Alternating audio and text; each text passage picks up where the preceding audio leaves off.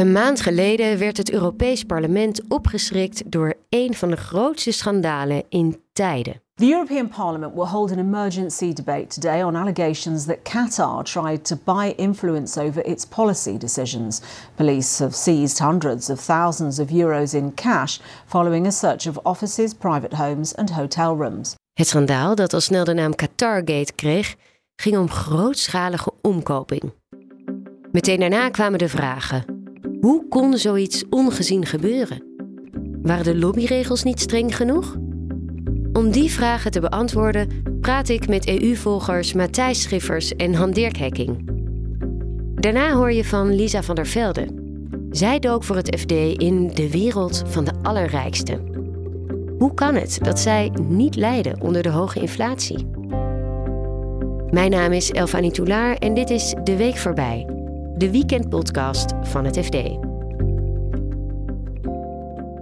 Begin december brak op een gegeven moment het nieuws dat de Belgische politie iets op het spoor was. Now, prosecutors in Greece have frozen all assets of a Greek member of the European Parliament, Eva Kaili, who's been arrested in Belgium accused of corruption. She was allegedly caught with bags of cash at her home. Investigators believe this was money she received from Qatar in return for supporting the country in debates at the European Parliament. Doha denies bribing MEPs. Waar Europarlementariërs, oud-Europarlementariërs en assistenten bij betrokken waren. En dat zou gaan om um, corruptie, het aannemen van uh, steekpenningen, afkomstig van Qatar, dat op dat moment het WK voetbal organiseerde, waar ook veel te doen over was. En de, de, bedoeling van Qatar zou zijn geweest om de stemming in het Europarlement uh, te beïnvloeden op bepaalde dossiers, natuurlijk resoluties over mensenrechten, et cetera. Maar ook over visumvrij uh, reizen voor mensen uit Qatar en landingsrechten voor uh, Qatar Airways. Al snel kwam ook de naam Marokko erbij en uh, bleek dat het toch al wat langer speelde dan, uh, dan het afgelopen jaar. Dit is Matthijs Schiffers, correspondent in Brussel. Net als andere Brussel-watchers schoof hij naar het puntje van zijn stoel toen hij het nieuws hoorde. Een groot corruptieschandaal in het politieke hart van de Europese Unie. Qatar en later ook Marokko zou het gelukt zijn om Europarlementariërs om te kopen. Bij huiszoekingen werd anderhalf miljoen euro aan contant geld gevonden. Er zijn zes mensen in eerste instantie gearresteerd. Twee zijn er vrij snel vrijgelaten. Maar wie nog in de gevangenis zitten is bijvoorbeeld Eva Kaili, een, een Europarlementariër van Griekse afkomst. Um, zij was ook uh, de vicevoorzitter van het Europarlement. Haar vriend, een uh, assistent van een andere Europarlementariër, Francesco Giorgi, die, uh, die zit ook vast. Pier Panzeri, een Italiaan, een oud Europarlementariër eveneens. En eentje, die heeft een heel moeilijke naam, Nicolo Figa Talamanga, die zit ook vast. Heel Brussel was in rep en roer.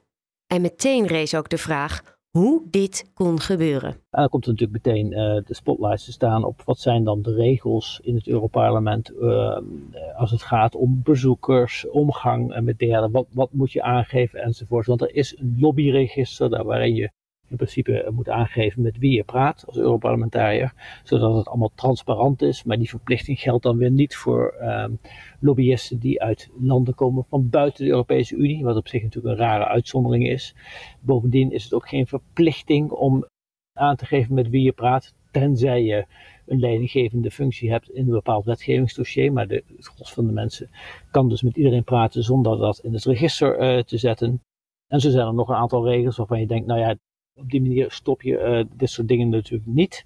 Hmm. Um, en dan komt er een hele discussie op gang uh, over moeten die regels aangescherpt worden, et cetera. En die, die, die, die uh, discussie is in volle gang. Ja, er worden nu maatregelen genomen om corruptie in het Europees Parlement ja, in de toekomst te voorkomen. Wat zijn nou concrete maatregelen? Wat gaat er veranderen? Je wordt gekozen voor vijf jaar als Europarlementariër. Als je vijf jaar erop zit en je gaat niet voor herverkiezingen op, of je wordt niet herkozen, dan ben je oud Europarlementariër, zoals dat heet. En dan zou je meteen uh, kunnen gaan lobbyen. Zou je meteen aan de andere kant kunnen gaan werken. Uh, je, je gaat in dienst van een lobbyorganisatie en je loopt uh, met een pas die je hebt een, voor onbepaalde tijd. Als oud parlementariër loop je dan gewoon dat gebouw binnen. En dat gebeurt ook vaak. Nou ja, dat gebeurt ja, zeker. Ik bedoel, uh, Panzeri is daar voorbeeld van. Dat is een oud-parlementariër. Die zat er nog uh, tot voor kort. In dit geval is dus een oud-parlementariër die wel een beetje gezien wordt als de spil in dit hele schandaal. Uh, dus dan krijg je natuurlijk al snel maatregelen die gericht zijn op oud-parlementariërs, zoals deze. Er is ook een assistent uh, natuurlijk die een belangrijke rol speelt, die Francesco Giorgi, uh, de partner van die Eva Kaili. Er zijn dus nu ook een aantal voorstellen gericht op assistenten en daar is ook wel wat over te doen. Zo zouden die assistenten verplichte trainingen moeten gaan volgen over klokkenluidersregelingen, et cetera. Maar die trainingen zijn dan weer niet verplicht, althans volgens het voorstel dat nu dus voor ligt, um, voor de Europarlementariër zelf. Iedere Europarlementariër heeft in principe drie assistenten hier rondlopen. En eentje van die drie moet dan een compliance officer worden. Nou, volgens, volgens Transparency International is dit allemaal, uh, dat deze zaak natuurlijk uh, van dichtbij volgt, is dit allemaal een beetje verschuiven van de verantwoordelijkheid. Want uh, het is niet zozeer de assistent die je verantwoordelijk moet maken, maar de Europarlementariër zelf. Han Dirk, jij staat hier in de studio. Is dit de eerste keer dat er zo'n groot corruptieschandaal speelt in het Europees Parlement? Mij staat eigenlijk geen ander uh, geval bij uit het verleden. En ook met name niet omdat er ook gewoon een grote hoeveelheid cashgeld is gevonden in de burelen van het Europees Parlement zelf. En het is eigenlijk denk ik voor het eerst dat dat gewoon heel evident is dat, dat dus buitenlandse mogendheden gewoon Europarlementariërs hebben benaderd en geld hebben gegeven om uh, beleid te beïnvloeden. Dat er gesprekken zijn met lobbyisten, dat lobbyisten proberen hun verhaal te verkopen aan aan Europarlementariërs. Ja, dat is bekend. Dat doen lobbyisten ook aan uh, bijvoorbeeld uh, de Europese Commissie. Uh, verkopen bedoel ik dan eigenlijk gewoon vooral zeg maar, te overtuigen van de argumenten. Maar nu is er iets heel anders gebeurd. Er is gewoon zeg maar, cashgeld gegeven aan, aan, aan ja, democratisch gekozen politici uit EU-lidstaten. Je hoort Europa-verslaggever Han-Dirk Hekking. Ook hij schrok behoorlijk van de onthullingen over corruptie. Ik uh, ga tegenstelling tot veel andere Nederlanders wel stemmen met de Europese verkiezingen. En ik vraag me natuurlijk nu al af, maar wat voor toko is dat eigenlijk? Ik kan me heel goed voorstellen dat mensen daar minder vertrouwen in krijgen. Dus ik denk dat het een grote klap is voor het imago van, uh, van onze Europese volksvertegenwoordiging. Er zijn natuurlijk uh, regels. Hè. Lobbyisten komen niet zomaar binnen in het Europees parlement. Tenzij ze dus, zoals Matthijs net uitlegt, ex-Europarlementariër zijn. Maar er is een lobbyregister. Je moet dus eigenlijk geregistreerd zijn, wil je überhaupt zomaar daar binnenkomen. Uh, dus er zijn regels, maar die regels die volstaan dus niet. En dat betekent dat eigenlijk je misschien zorgen moet gaan maken over de schaal waarop dit uh, gebeurt. Het is natuurlijk niet helemaal duidelijk. Hè? De zaak loopt allemaal nog. Onderzoek zeg maar, moet nog afgerond worden. Er moeten ook mensen aangeklaagd. Ze moeten ook veroordeeld worden. Maar immuniteit is opgeheven. Ja, dat is natuurlijk gewoon toch ongekend dat, dat het zeg maar, hier uh, zeg maar, gebeurt in, in Brussel en Straatsburg. Het gebeurt wel vaker dat de immuniteit van Europarlementariërs wordt opgegeven. Maar dat heeft dan vaak betrekking op uh, malversaties in eigen land. Mm -hmm. Maar nu gaat het eigenlijk echt in het hart van het Europese besluitvormingsproces uh, gebeurt het. Ja, was je ook zo verbaasd, Matthijs? Ja, zeker. zeker. ja. Je moet met alle eventualiteiten rekening houden, maar hier uh, ga je natuurlijk niet vanuit. En uh, gebeurde ook op een moment dat, heel, uh, dat er heel veel andere dingen speelden hier. Eh, in Brussel was er een nieuwe, een nieuwe top en er waren klimaatwetten die in de afrondende fase zaten. Eigenlijk bijna alle journalisten waar, die hier zitten, correspondenten, waren echt met andere dingen bezig. Met allemaal dingen die nog afgerond moesten worden voor het kerstreces. En toen uh, fietste dit uh, schandaal er opeens doorheen. Ja, je bent niet alleen verbaasd, maar je weet ook gewoon niet waar je moet beginnen en, waar dit gaat eindigen. Het verhaal blijft je toch van, ja, is dit het topje van de ijsberg of is het veel wijder verbreid? Het zit nu allemaal in de hoek van de Sociaal-Democraten. Ik denk dat, ze, dat daar de vlag uitgaat als er één keer iemand van een andere politieke familie uh, in het uh, beklaagde bakje ko komt te mhm. zitten. Maar alsnog is daar geen sprake van. Nee. Maar Han Dirk, het is niet zo dat we hier binnen de EU geen ervaring hebben met corruptie. Hè? Alleen dan op een andere manier misschien. Nou ja, we hebben in ieder geval ervaring met uh, bijvoorbeeld misbruik van Europees geld. Dat is niet altijd per definitie gerelateerd aan corruptie. Vaak uh, gaat het om mensen die inderdaad ten onrechte bijvoorbeeld Europese subsidies uh, claimen. Dus elk jaar heb je natuurlijk de Europese Rekenkamer. Die komt met het uh, beruchte jaarrapport waarin ze gaan onderzoeken of hebben onderzocht ja, hoe doelmatig en hoe terecht eigenlijk de uitgaves waren voor de Europese begroting. daar bleek dat er in 3% van de uitgaven fouten zaten. Dat was eigenlijk een stijging ten opzichte van het jaar daarvoor. Nou, dan heb je het heb je van 3% fouten in de betalingen. Ja, denk je van. Om hoeveel geld gaat dat dan? Precies, dat wou ik inderdaad. Heel goed oh. dat je dat zegt. Dat wou ik inderdaad kan zeggen. Uh, in totaal was het 181,5 miljard. Nou, 3% daarvan, daar waren fouten in de manier waarop uh, maar, EU-lidstaten dat geld hebben uitgekeerd. Dat Europese geld. En dan is jouw vraag natuurlijk daarop: van, is dat allemaal fraude? Is dat corruptie, smeergeld? Uh, deugt dat niet? Nou ja, vaak is het eigenlijk gewoon vooral dat de papierwinkel rammelt. Dat bijvoorbeeld niet, niet de juiste aanbestedingsprocedures uh, zijn gevolgd. Dat er gewoon dingen in het dossier ontbreken. Maar soms kan het ook gewoon inderdaad uh, zeg maar, pure fraude zijn. En dan heb je het over misbruik van Europees gemeenschapsgeld. Ja, en die incidenten, want dat zijn natuurlijk incidenten. Een groot gedeelte van die fouten hebben betrekking op procedurele kwesties. Maar die incidenten halen natuurlijk de media. Dan heb je het inderdaad over Italianen die bijvoorbeeld subsidie, landbouwsubsidie aanvragen voor de ontwikkeling van een olijfbomenplantage. En dan gaan ze kijken en dan blijkt die hele olijfbomenplantage blijkt niet te bestaan. Het is wel zo dat er steeds meer controle op dat soort dingen plaats hebben. Maar ja, de regels zijn zo complex dat het soms uh, behoorlijk lastig is voor lidstaten en voor de Europese Commissie om gewoon dat misbruik uh, met dat geld tegen te gaan. Op verschillende manieren wordt Europa dus geconfronteerd met dan wel fraude met uh, subsidies. En dan wel is nu ook gebleken uh, omkoping mogelijk van Europarlementariërs. Uh, Matthijs, is er nog een manier waarop jij denkt dat dit uitgebannen kan worden?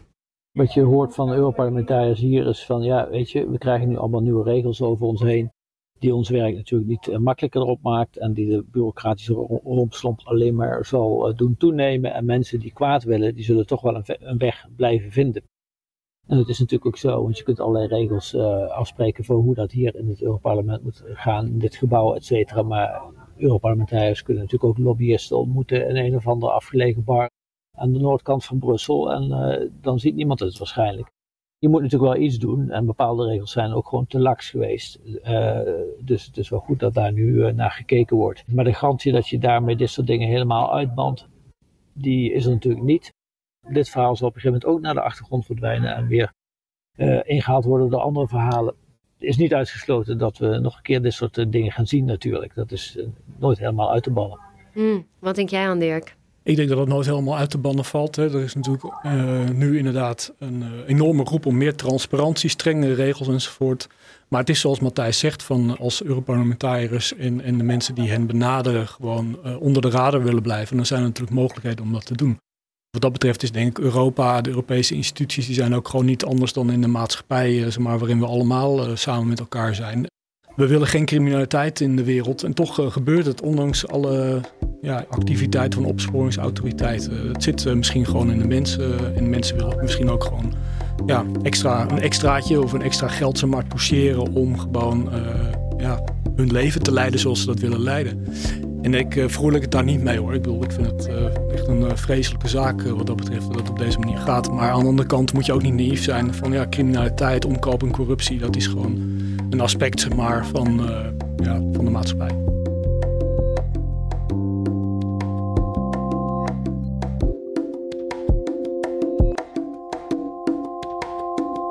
Het is eigenlijk uh, tweeledig. Je moet allereerst denken als je het over ongelijkheid hebt, even het onderscheid maken tussen inkomensongelijkheid en vermogensongelijkheid. Het voelt logisch. Hogere inflatie zou de kloof tussen arm en rijk moeten verkleinen, toch? Want wie meer uitgeeft, merkt meer van die grote prijsstijgingen. Maar die verklaring klopt niet. Hoge inflatie vergroot de kloof juist. Als je naar inkomensongelijkheid kijkt, dan is het eigenlijk logisch. Want mensen die armer zijn, armere huishoudens, besteden gewoon een groter deel van hun inkomen aan energie. En dat is waar nu die enorme hoge prijzen natuurlijk voorkomen.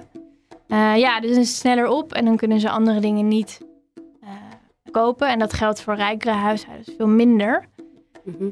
Maar het grappige is, bij die vermogensongelijkheid zou je eigenlijk zeggen dat de kloof afneemt. Dit is algemeen verslaggever Lisa van der Velde. Zij onderzocht de kloof en het effect van inflatie op de ongelijkheid. Namelijk, het zijn vooral de aandelenkoersen en de huizenmarkt, waar ook wel signalen zijn dat het misschien uh, gaat dalen. En dan zou je zeggen: oké, uh, die, die kloof tussen die have en die have-nots neemt af. Maar wij hebben voor ons artikel ook uh, Piketty gesproken, de econoom. En die zegt: nee, juist die uh, koersen die krabbelen weer op. Die huizenprijzen krabbelen op den duur weer op. Dus als jij de ruimte hebt om ergens langere tijd in te blijven zitten en gewoon ehm, ja, niks te doen, dan krabbelt de waarde weer op en dan wordt, worden jouw kapitaal dus eigenlijk niet aangetast door inflatie. Maar bij armere huishoudens staat hun enige vermogen, hun enige kapitaal op een spaarrekening. En dat wordt nou juist wel aangetast door inflatie. Want die wordt gewoon minder waard. Ja, omdat het rendement natuurlijk lager is. Ja, precies. Dus dat is eigenlijk nou ja, dubbel lullig, zou je kunnen zeggen. Uh, armere huishoudens worden op dit moment twee keer harder geraakt. Maar kun je dan de conclusie nu trekken van uh, hoge inflatie is slecht voor de kloof? Of daar wordt de kloof dieper van? Ja, niet altijd. Dat is het ingewikkelde. Uh, De inflatie die wij hier in Europa hebben, die is slecht voor de kloof. Die komt voort uit een energiecrisis. En die energiecrisis die raakt nou eenmaal die armere huishoudens veel meer. En de vermogensongelijkheid groeit. Maar wat je in de VS ziet, is dat de inflatie daar ook licht stijgt. Licht vanuit stijgende lonen. Uh, en een hele sterke vraag. En eigenlijk is zo'n heel klein beetje inflatie, voortkomend uit een hele goede arbeidsmarkt, dat is wel goed voor de kloof. Alleen die variant hebben wij hier helaas niet.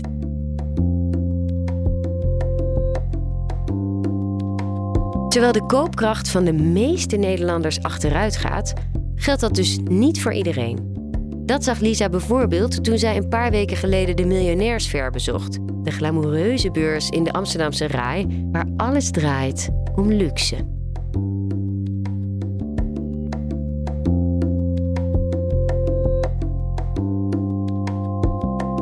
Sowieso wel een heel bijzonder universum, zo'n miljonairsfair. Vertel. Ja, het heet tegenwoordig dan de Masters Expo. Het wil zich niet meer zo richten op miljonairs, maar op ondernemers. Um, maar ja, kijk, het is zo ontzettend gericht op de elite en op uh, mensen die echt heel veel te besteden hebben, dat het sowieso een beetje gek en surrealistisch voelt om daar rond te lopen. Omdat ja, de mensen die daar, uh, die daar zijn, die hebben gewoon echt geen besef van wat er zich buiten die muren van de rij uh, afspeelt. En als je de verkopers op die beurs vraagt van merken jullie het nou? Hè, inflatie, energiecrisis, van alles aan de hand in de rest van de wereld. Dan zeggen ze eigenlijk allemaal nee. Het loopt ofwel storm. Um, ja, als het gaat om bijvoorbeeld huizen, zie je wel dat heel veel mensen met geld, ja, huizenbeleggers eigenlijk, hun panden verschuiven naar Dubai. Uh, omdat het hier ingewikkelder wordt. Maar die ruimte hebben ze dan ook. Het is niet alsof ze er echt onder lijden. Ze kunnen gewoon iets anders doen met hun geld. Maar omdat het hier ingewikkelder wordt, wat, wat, is, wat heeft Dubai wat de Nederlandse huizenmarkt dan niet heeft? Nou, Dubai heeft geen Hugo de Jong. en de, die komt natuurlijk met allerlei uh, regels nu die het veel moeilijker maakt om te beleggen in, uh, in panden. En daar zijn heel veel huizenbeleggers best wel boos over. Maar zo'n onderwerp als dat, dat leeft dan heel erg op zo'n beurs. Maar het onderwerp inflatie helemaal niet. Weet je wel, bij Range Rover liep het storm.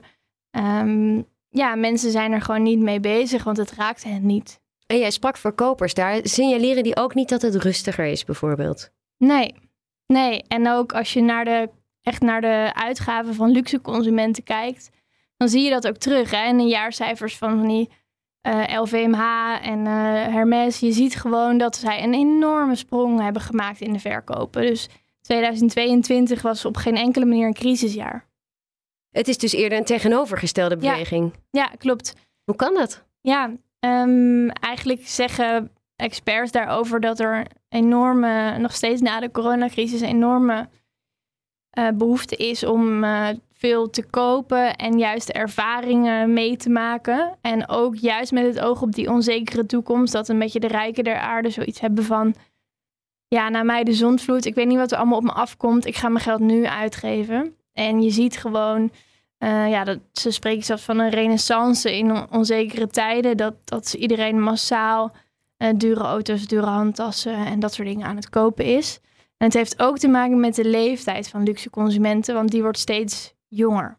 Oh ja? Het zijn dus niet allemaal alleen maar geslaagde miljonairs die daar uh, nee, nee, hun geld komen spenden. Nee, nou op de miljonairsver was de gemiddelde leeftijd wel best hoog, vond ik. Ja. Maar als je naar de wereldwijde consumenten kijkt van luxegoederen, dan wordt die echt, uh, die groep wordt steeds jonger. Uh, bevat ook steeds meer superrijken. Maar ik geloof dat de gemiddelde leeftijd waarop mensen hun eerste luxe producten kopen nu 15 is. 15? Van een kind. Maar waar halen die het geld vandaan dan? Of zijn dat ja, kan je influencers? hoe dat komt. Maar in ieder geval uh, zorgen zij voor een enorme toename aan, uh, aan luxe goederen en de verkopen daarvan. Was je nou verbaasd dat, dat, dat je daar op die fair helemaal geen effect zag van al de crisis die we buiten die bubbel meemaken? Ja, ik was toch wel een beetje verbaasd. Ik had ook wel interviews gelezen van rijke mensen die zeiden van... nou, mijn zwembad uh, kost ook bakken met energie. Precies. Uh, en uh, wij worden ook hard geraakt. Dus ik dacht, dat, dat leeft daar wel, maar het leefde gewoon echt niet zo. Het was ook niet zo dat mensen onder steen lagen en niet wisten wat er aan de hand was. Zij hebben ook medewerkers, maar hen zelf raakte het niet. Dit was hem voor deze week. Dankjewel voor het luisteren. En ik heb nog een vraag voor je.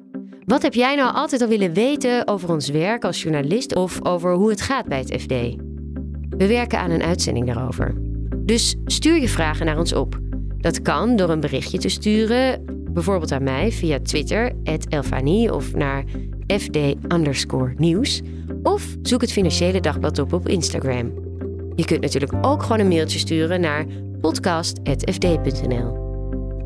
Als je deze podcast leuk vindt, deel hem dan met je vrienden en abonneer je vooral. Dat kun je doen door te zoeken op FD de Week voorbij, waar je dan ook podcast luistert. Redactie en montage van deze podcast waren in handen van Yilda Bijboer en van mij. De muziek is gemaakt door Visionair Ordinair. Een heel fijn weekend en graag tot volgende week.